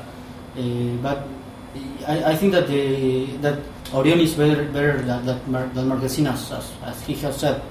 No, he had a very good uh, uh, a very good uh, performance uh, stopping the penalty last night, and perhaps next match he's not that good. That's that's the fact. That Orion's a little more consistent. Yeah. maybe. Okay. I think anyway, he's just, the point is he's one of several very, Yeah. very good goalkeepers, and we're debating the, probably the third choice Yeah. person that goes to the squad. So you, you- you're not going to really debate that for very long. No, Orion, absolutely. Saja, Campestrini. There's I, I could mention what Caranta. Uh, News goalkeeper is also very good. Guzman. Guzman. You got Terrible hair. Really, Yeah. really. But then he's, Rulli. Argent, he's Argentine, so Rulli. of course he's got This is terrible also very young and Yeah, but very Rulli's, talented. Rulli's 21. Yeah. He's, he's got time. He will. Yeah, yeah, I think but- he will be off to Europe. We haven't before- heard of any European team coming running to get Rulli, and he's 21. He's brilliant. Yeah, but he's So a, it's That's the thing. He's, he's mm-hmm. still very young, so i- in a way, it's refreshing that these players aren't being whisked away. Okay, it's Yeah, only yeah, one yeah. position, and it does leave the league. Perhaps that's part of the reason that, that the league's so low scoring this season is that all of the best players in the league are gone. Yeah. Barovero as well. Barovero, yeah. But Um, Bar- Barbero, I think he's he, he and, and I think he had already said this in previous Hand of Pod episode that he's not very good with the feet. No, exactly. I'm, I'm not saying that Barovero should necessarily be should, should be Yes. involved in the Argentine national team, um, but undoubtedly a player of Barovero's ability in an outfield position would not be playing in this league Exactly. at his age. He'd, he'd be in Europe or in Mexico. Um, Tom Robinson asks, how likely, and this is where we, we have a question now about players coming the other way, how likely are the rumours of Diego Milito coming back to Racing? I've heard it's very. I apologise for that clicking, by the way. It's very difficult to stay still on this chair. Um, but anyway, carry on. My, my understanding from the Italian press, not that I, well, Peter's uh, contacts. Yeah, my, my contacts in Italy suggest that, um, that that's quite likely to happen in the summer. Yeah, I think he's all. I mean, he's not playing that often for Inter. any- Is he playing for Inter anymore? Or is it Genoa? He played at the weekend and missed a penalty. Oh, did it? Yeah. Oh, wow. I missed him. and, on that. looked, and apparently it's been pretty shit. So The president, I think he'll fit in quite well. yeah, the because president, you- you'd have to think that, that Vietto, uh, at least one of Racing's forwards, I think we were talking about this on Sunday, in fact, weren't we, when we were watching the games, at least one of Racing's forwards is bound to go this summer. Um, and Milito, to that extent, was as well as being a crowd favourite. So even if he comes back and does dreadfully, the board aren't going to get He will into be it. you know, 35 because years he's old. Milito. when in Yeah. So Exactly. He's probably looking at what Trezeguet's doing at the moment and thinking, Yeah. I could have some of that. And, and I think Racing could really benefit from an experienced player to kind of organize the kids Mm. and teach them Yeah. a thing or two. And Yeah. yet the other thing that we mentioned at the weekend was perhaps it would be a good window for Racing to cash in on um, someone like Vietto, who perhaps hasn't really progressed in the way that a lot of people Yeah. thought he would when he first came into this into the team. Hmm. Um, but there's still a lot of hype surrounding him, so they probably could get a decent amount of money. Plus, presumably pay, paying Milito comparatively less for his ability, given that he's a massive Racing fan and he's already a multi-millionaire from playing in Europe and all the rest of it. we have Um, to remember, sorry, Claudio Lopez, who had already Yeah, came back to Racing when he was uh, not a, he had, when when he didn't have any more room in Europe and, and was a, a waste. indeed. Yes. Um, Phil Carney again. Him and Tom Robinson are exchanging questions for the first few questions of these. Because we've got another one from Tom in a second. Asks uh, one for Santi as an Arsenal fan.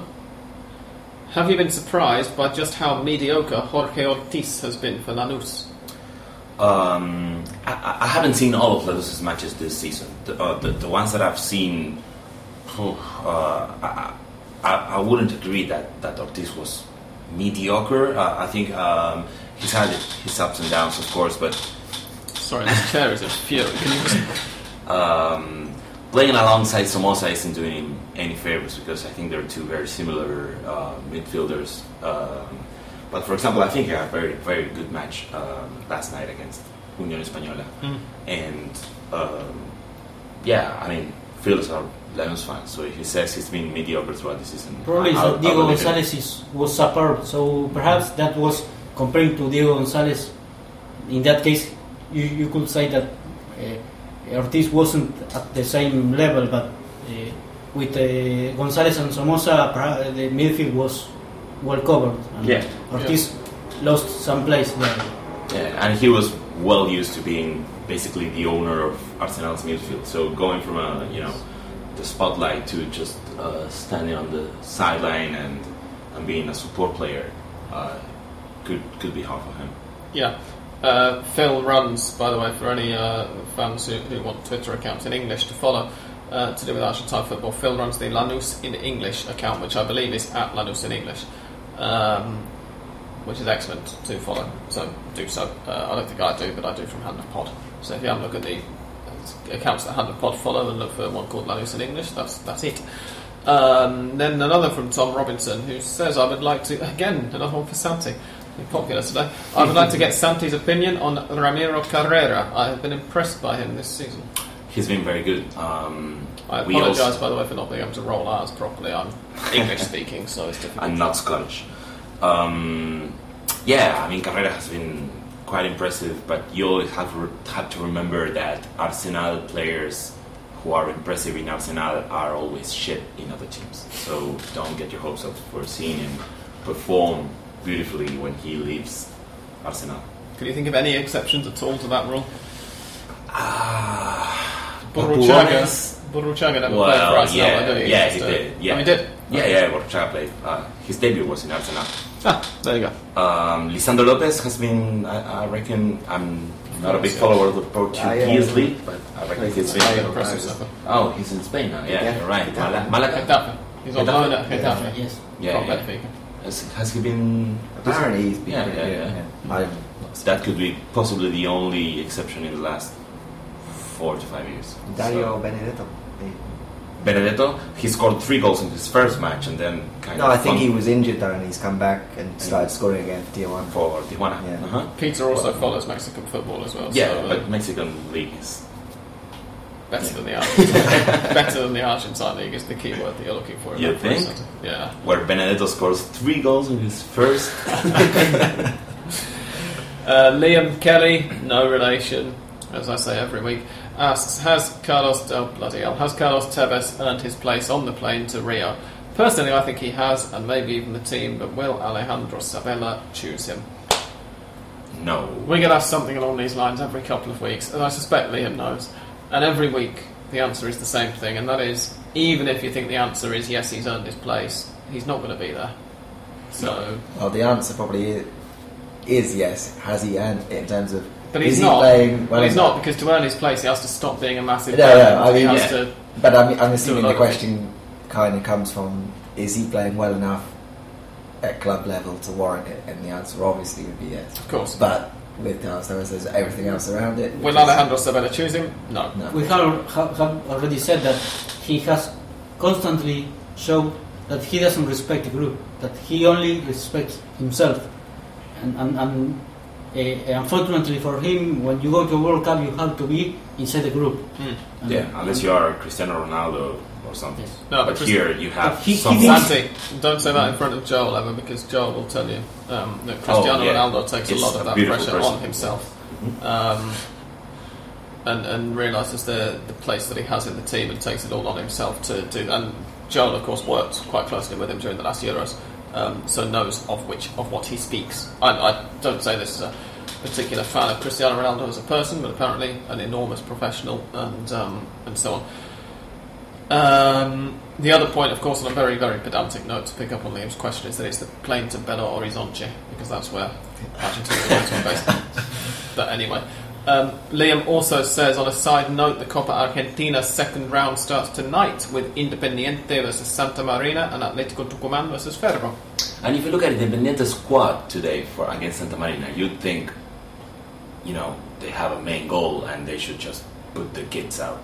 But if you look at the squad, they have such a big squad for the Primera Vez that it looks. Did you see what Fabian Assmann said the other day? No. Fabian Assmann, of course, being the hilariously named Yeah. second or third choice uh, goalkeeper for Independiente, who at one point looked like a future national team goalkeeper Yeah. because they, they had about three or four amazing keepers on in the same squad at one point. Uh, he said the other day that if Independiente win the Copa Argentina, we will qualify for the Libertadores. and that was why they wanted to win it. And uh, I saw a few people picking him up on that and saying, yeah, you need to get back into the Primera first and then worry about winning the Copa Argentina, Yeah, which no one really gives a toss about. But, but if you look at it, you have Assmann, you have um, Insua, Pisano, um, there's also Alderete and uh, a forward who is also, you know, like well known Primera players playing in this throw of Uh, uh, is, squad. is that man you know. in the, at Independiente? I thought he would. Yeah. He had left. No, he's still there. Ah. It's basically a mix of those, you know, former first team uh, Independiente players and kids who know what nobody has heard of for tonight's match. Craig Clark asks Are there any ex players managing now who you envisage following in Simeone's footsteps? Is the job that he is doing recognised in Argentina? I think it's Guillermo. today. We are, of course, recording. I think Craig, Craig tweeted this two hours ago, so that would have been after. Um, but of course, we're recording shortly after Atletico Madrid put Barcelona out of the European Cup at the quarter-final stage. Today, it's probably recognised a bit more, but in general, long to medium term, rather than when he's just had an impressive result, possibly not as much as it otherwise would be, because with Estudiantes he won a title and then finished bottom. With River he won a title and then finished bottom. With Racing he just did dreadfully, albeit that was his very first managerial job, and they were in crisis when he took when he retired from playing to take over for six matches. Um, So you're saying Atletico Madrid are going to get relegated next season? yes, probably. And That's almost his European dandelion didn't fit in well with the Argentinian public. Exactly. It, it's a very bizarre relationship they have. I mean, I, I don't like him that much for precisely this reason because he, he seems fantastic short term, uh, and then in Argentina at least long term it all goes to shit afterwards. Obviously, Europe might be well, might very well be better suited to his his game. The fact that he's going to be able to keep hold of the vast majority of his decent players after potentially winning a title or challenging for a title is going to help. Um, in terms of his recognition in Argentina, for the moment, no. If he to- if he maintains this for a few seasons, then we'll see. Yeah. And as for uh, former players who are following, as I said, Guillermo, I think it's he's he has to be the next Boca manager. Sure. But in some way, I think that what Craig's getting at is because, of course, in Argentina, Barros Schelotto, if he becomes the next Boca manager, I've seen one of two things suggesting that he's already been approached um, to succeed Bianchi next season if Bianchi decides to go at the end of this season. Um, if he becomes Boca manager in Argentina, his profile will be far beyond anything that Simeone could hope to achieve without becoming manager of River or Boca. But in terms of what he's doing as a manager in the wider world, Simeone is undoubtedly more visible outside Argentina. And part of that is because Simeone's always, throughout his playing career, always had this enormous affinity with Atletico as well. He's he's an Atletico legend as a player as well as a manager. So, ex-players managing who you envisage following in Simeone's footsteps, to an extent, you'd need an Argentine former player who's a legend at a European club. Yeah, like Zanetti. If Zanetti went into management and took over Inter, exactly, yeah, you'd be looking at something like that. Can we think of any of them? Sensini. Mm-hmm. Crespo, perhaps. uh, Pardon? Crespo, not Greco. So Oh, Crespo, yeah. Cre- Isn't Crespo on uh, I, I think Seedorf's staff? He's more into football but- politics with. Uh, oh no, that's Batistuta who was uh, Yeah. promoting the Qatar World Cup bid, wasn't it? The, I think disappointing. I read that Crespo was one of Clarence Seedorf's staff at AC Milan. That might be complete bollocks, but that's quite something if it is. That's excellent.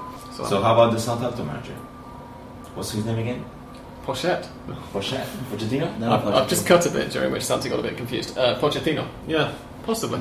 In England at least. I mean, in the, uh, and as a result, in the Anglophone world, I think absolutely. Um, But it speaks volumes that I didn't even remember the name of the team because he's got We actually got absolutely no coverage. We were actually asked a question about Pochettino earlier this season uh, and whether the job that he was doing at Southampton was being recognised in Argentina. Funnily enough, and the answer was no because because uh, Yeah. precisely that. I- i- If, if he got named Manchester United boss after David Moyes goes this summer, I'm being optimistic. Um, then undoubtedly his, you know, then it would skyrocket. Everybody, oh man, United have got an Argentine boss. But the fact that he's doing really quite well in the Premier League with a smaller club doesn't mean anything. And, and I think that Simeone was precisely scouted by by Manchester United in case Moyes didn't yeah, I continue. read that. Yeah.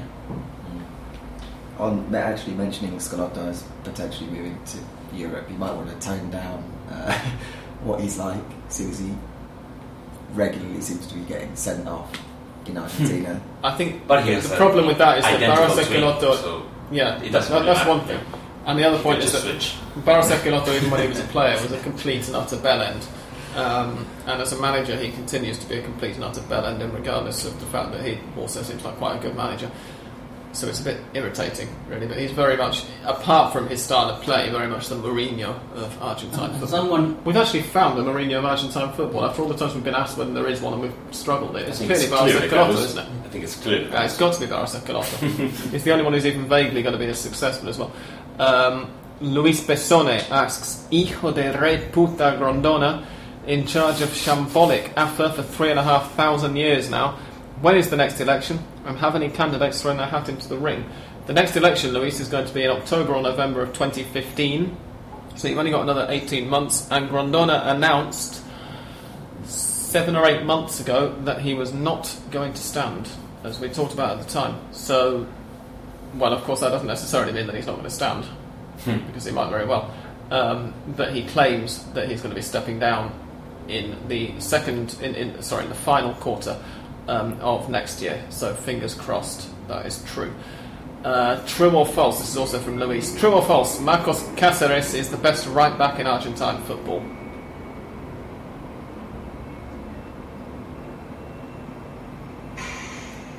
Bajani? Very confused. No, right back. Well, last, he's a left back. Casco? Left as well? yes. So no, eh, no, News is not anymore the team used to be. So Cáceres is not brilliant in that case. So Peter, Yeah. anything to add? Uh, possibly is, is the answer to that one, Luis. Um, have we had any more? Let's check. Todos los, oh, that is todos los tweets. I thought it was tweets destacados that we were on. That's it. That's all the questions that we've been asked. Uh, we believe, because we're not actually logged into the Hand of Pod account, we're just looking at their apps. Um, but that should be all of them. And so now, Santi, very briefly, what's going on in the wonderful world of the B Nacional and Primera B. And if you want to, Argentino A. Actually, I'll tell you what, should we recharge glasses again because we've run out of fun now? Um, we shall be back in two seconds' time and Santi's going to tell us what's going on in the lower leagues.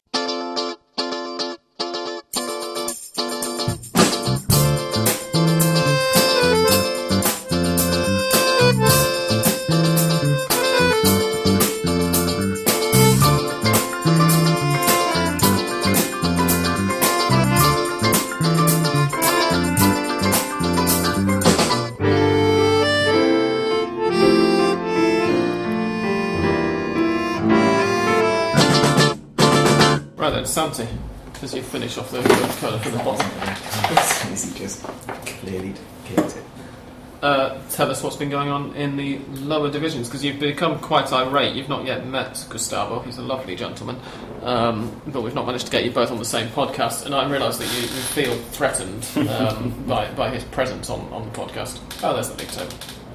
Um, yeah, yeah. Quite a Sorry, I'm going to interrupt you to say that my exclamation of "Oh, there's the league table" just now is because we're watching entirely un-Argentina-related Copa Libertadores games, and I've just been wondering what happens if they stay as they are with five minutes to go. Santi, continue.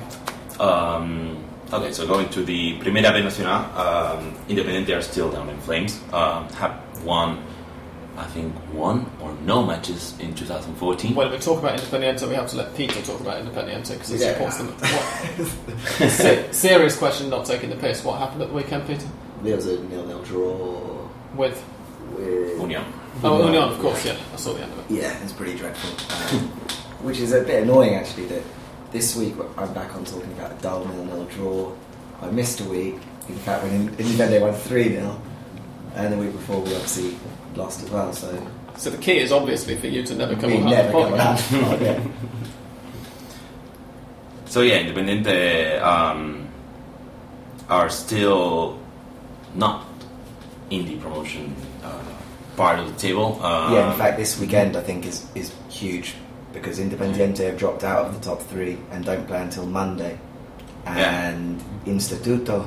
So they'll were- know before the next game whether or not they can get back into the top three. In other words, it could be that they play it. But they could also be five points adrift of the top Yeah. three before they play. So obviously, And Instituto are playing Talleres, which are pretty dreadful and quite compromised with relegation as well. So it's not looking good for So, Independiente. Independiente- so the Independiente's top, game. the top three at the moment in order from first to third. Banfield and Defensa, Defensa Justicia are uh, 10 points and 10 and 11 points ahead from the third place team.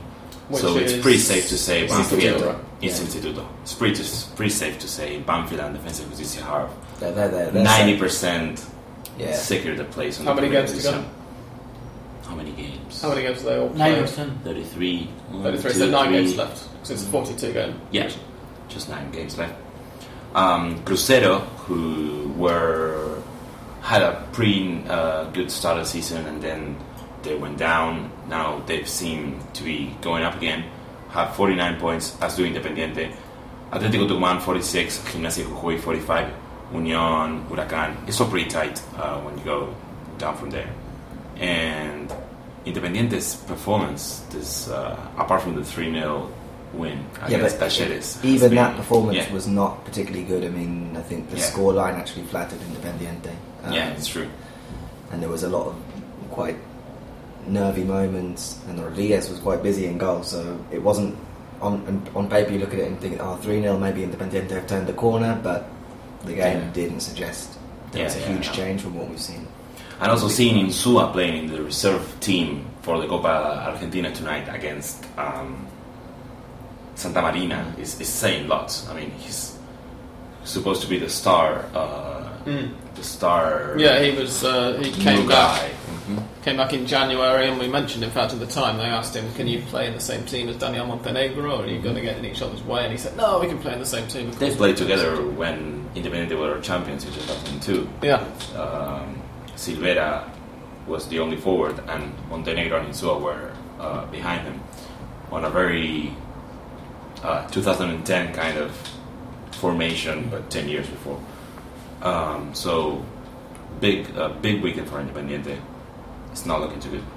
No, I think the game on Monday night against uh, Almirante Brown is huge, which we keep saying every week with the defense matches. This week is huge, but this week could be, uh, you know, we'll start to see a, a gap if Instituto have won over the weekend and then And Independiente it's, don't I. I think it's better for Independiente to play away than than home. With people Yeah. put- putting pressure in the play in the players and having to go and look for the goal when the the rival does uh, does what, what is supposed to do, which is wait for them in in their own, own their own side, and then if they can, they, they score a goal. But if they don't, it's okay. They what, zero zero, it's perfect for for the rivals. Yeah, of course. Yeah. And and there's the fact that Independiente, a team of that stature, being in the Nacional B for, for most of the other teams playing Yeah, Independiente, it's a it's cup the final. biggest. It's the biggest match of Yeah, the season. and- yeah, yeah. and- and playing in the Libertadores America Stadium is the match of Yeah. the year. I mean, this this match on Monday is Playing in that beautiful three quarters had- finished. stadium. They had the Villa San Carlos match that they couldn't score a single goal with Villa San Carlos, of course, the 10 men on their own side. And mm-hmm. that was a, a, like an example for me. Yeah, and Villa San Carlos being by far the most awful team probably in the whole Argentinian football system right now. Just absolutely shit. Even worse than the ones down in Primera B and C and D. I mean, in comparison to the teams on their own league, of course. so But, it's just like Carlos very much rooted to the bottom of the table. Then. Yeah, yeah, basically completely doomed. If you're saying Argentinos is flat or right saying they're complicated, Villa San Carlos are basically, fuck. yeah, that's it. And then on the Primera B, um, we're looking at The question, Nueva everyone, Chicago. the question Sorry. on everyone's lips, first of all, Santi, because of course most of our listeners know who you support in Primera B, um, is uh, how did uh, Defensores de Belgrano get on at the weekend? Because of course, another Yeah, thing that most of our listeners know is that my brother was here last week. Um, and I don't think we mentioned it on Hand of Pod. He, he made a guest appearance on last week's podcast. Um, but he was off to watch them with you on Saturday before flying home on Sunday. And Yeah, against Phoenix, but because of the pouring rain that we mentioned before, all of the Primera matches, Primera B matches on Saturday afternoon were suspended. Primera B, of course, being the third division in Argentina because they like to confuse everyone as much as they do in Spain with Segunda and Segunda B. So it was suspended, and Defensor de Belgrano is actually playing right now against Temperley and losing once again. Uh, that was the match you were supposed to see on Saturday. then. No, that was Ah, this Defensores is against Phoenix. Okay. but this is a midweek Right. round because, as well as Primera, everything needs to be finished before the World Cup. You got So- an interesting question actually on Twitter the other day, and I know it wasn't for Hand of Pod, but let's just put it again now. Uh, why are Defensores de Belgrano called Defensores de Belgrano when they play in Núñez? Um, this is because Defensores de Belgrano are over 100 years old. It was founded in 1905, and back then, Oh, Belgrano. sorry well, for interrupting, but what a fucking hit that was. Carry on. um, Defensor, uh, Belgrano was a separate city of its own uh, 100 years ago or so, and Defensores was Defensores Stadium is still on the original location um, okay. in the old city of Belgrano. It was always named Defensores de Belgrano, and after that, Buenos Aires grew bigger and bigger, engulfed uh, Belgrano. Also, Flores was a separate city of its own. San Isidro. If you go to Belgrano, Cabildo, and Juramento, the main corners of Belgrano, just one block away from here, you can see the main square of what used to be the Belgrano city, and the main church, and the government seat, and all the old buildings of what used to be the old Belgrano city. And that will make sense of what I'm saying if you ever visit Belgrano in Buenos Aires. There's your answer. Thank you very Yeah. much. And now, tell us about the teams at the top of Primera. please, because I don't want to talk about the relegation. Um, Nueva Chicago are the top team, have been for a long time now. Their comeback to the Primera B looks imminent and very deserved because they're, I think, by far, along with Chacarita, the, the biggest supported team in the Primera B, and it's ridiculous they have to be in the third division.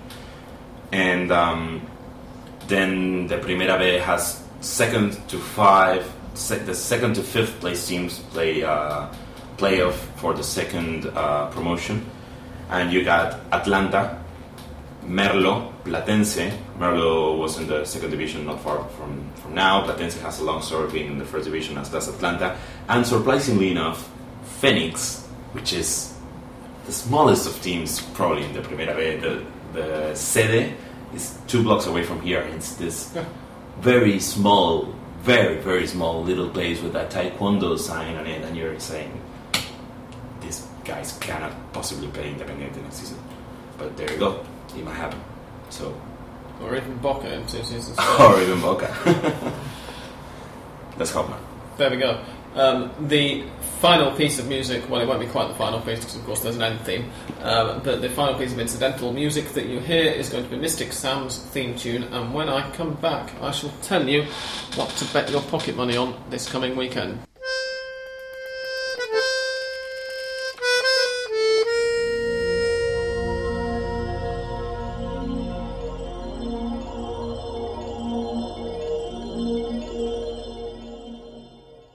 Okay, here we go. We've got some uh, a few matches this weekend, which might see distractions because, of course, there are midweek games next week in the league again. Um, first of all, Rosario Central versus Belgrano. I think is going to be a Rosario Central victory. Tigre versus All Boys looks like by far one of the dullest matches of the season, so draw. Low goals as well. Quilmes versus Estudiantes de la Plata, I think is quite likely to be a draw as well because Quilmes have picked themselves up a bit recently. Argentinos Juniors versus Vélez. I think really Vélez ought to win that, regardless of the fact that. Um, sorry, next week isn't midweek, folks, is it? Next week is the first leg of Copa Libertadores knockout stages. Um, so Vélez are going to have double distractions, but I think that they'll they'll win this one anyway. Racing versus Olimpo de Bahia Blanca. Um, shockingly, I think Racing can win that. I'm going to whisper it. San Lorenzo against Lanús. A lot might depend on um, whether Lanús go through or go. No, hang on, sorry, on whether San Lorenzo go through or go out just after this is recorded. Um, but I'm going to go for a draw, I think, in that one. Gimnasia y Esgrima La Plata versus Arsenal de Sarandí. I'm going for a Gimnasia win. Sorry, Santi. Godoy Cruz against Newell's Old Boys. Godoy Cruz to win. Newell's don't travel well. Newell's haven't won away in 10 league matches. Um, and Godoy Cruz have got a very, very strong home record. Uh, River Plate against Atletico de Rafaela. I think it's going to be a River Plate victory. And finally, Colon versus Boca Juniors is a draw in Santa Fe. Does anyone disagree or agree very strongly with any of those? The question I ask every week. Who who is uh, Godoy Cruz playing with? In goal. I'm against Newell's. Against yes. Newell's. Is Carranza being the goalkeeper? Because if he's crazy like against Boca, well, No, of course not. He's suspended. He got sent off. ah yes, sorry. Well, yes, okay. It'll I be Torrico, I think. No, no, someone No. else. Almiron, Jorge Almiron. Um, no, it won't. No, No, that's the- the- that's is the the manager. coach, yes. well, anyway, uh, wh- whoever the goalkeeper is, I think he will do better than Carranza last last uh, match. So, yes, I agree. Has to, as as I say, as well as well as Newell's poor away form, they're also playing on Thursday night in the Libertadores, so they're only going to have a couple of days to prepare for that match, as well as travelling across to Mendoza, which is a long trip, which I suspect is at least part of the reason that Godoy Cruz have such a strong home record in the last couple of seasons. Uh, Santi, Arsenal away to Gimnasia in between last night's Libertadores game and next Tuesday, Wednesday, Thursday's Libertadores game. It's not lucky to do. Do you think Arsenal are going to continue to prioritise the Libertadores now they're in the knockout stages? Definitely, and also if you look at the promedios, you'll see that Arsenal has They're a good. comfortable, aren't they? They're So quite comfortable. So this Whereas is the first time. Gimnasia aren't down in the battle at all, but they are. They're on 44 points. So as I mentioned earlier, 50 points for the season generally sees you safe. So Gimnasia could really do with another couple of wins. So I think motivation-wise, Gimnasia are clearly going to have the advantage and they're at home Yeah, and all the rest of it. So. definitely.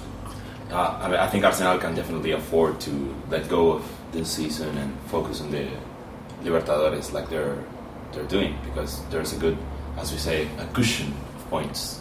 So Indeed. Um, we mentioned earlier, non-Argentine related, that uh, what's his first name again? Juanmi. Juan, Juan, Mi- or Juan Miguel. Sorry. Juan Miguel Callejón uh, was on two goals for Bolivar in this year's Copa Libertadores. He scored a third. Um, whilst this match took place about uh, 35 minutes ago, he put Bolivar 2 1 up against Emelec, so he's now tied with Dani Güiza for the title of all time top European scorer in Copa Libertadores history, aka this year. And both still, still playing because both teams advanced to. Yes, yeah, both teams are through to the to the knockout stages. Um, that is all that we've got time for on this week's Hand of Pod. We shall be back at some point next week, possibly. Um, no, as we've already said, it's not a midweek round of league games next week, so it's not too bad. No, it is. No, it's not. No, I'm getting confused with the week, the week after that. Anyway, um, goodbye for now. From Andres. Goodbye. Uh, goodbye from Peter. Goodbye. Goodbye from Santi. good night. And goodbye from me. Goodbye.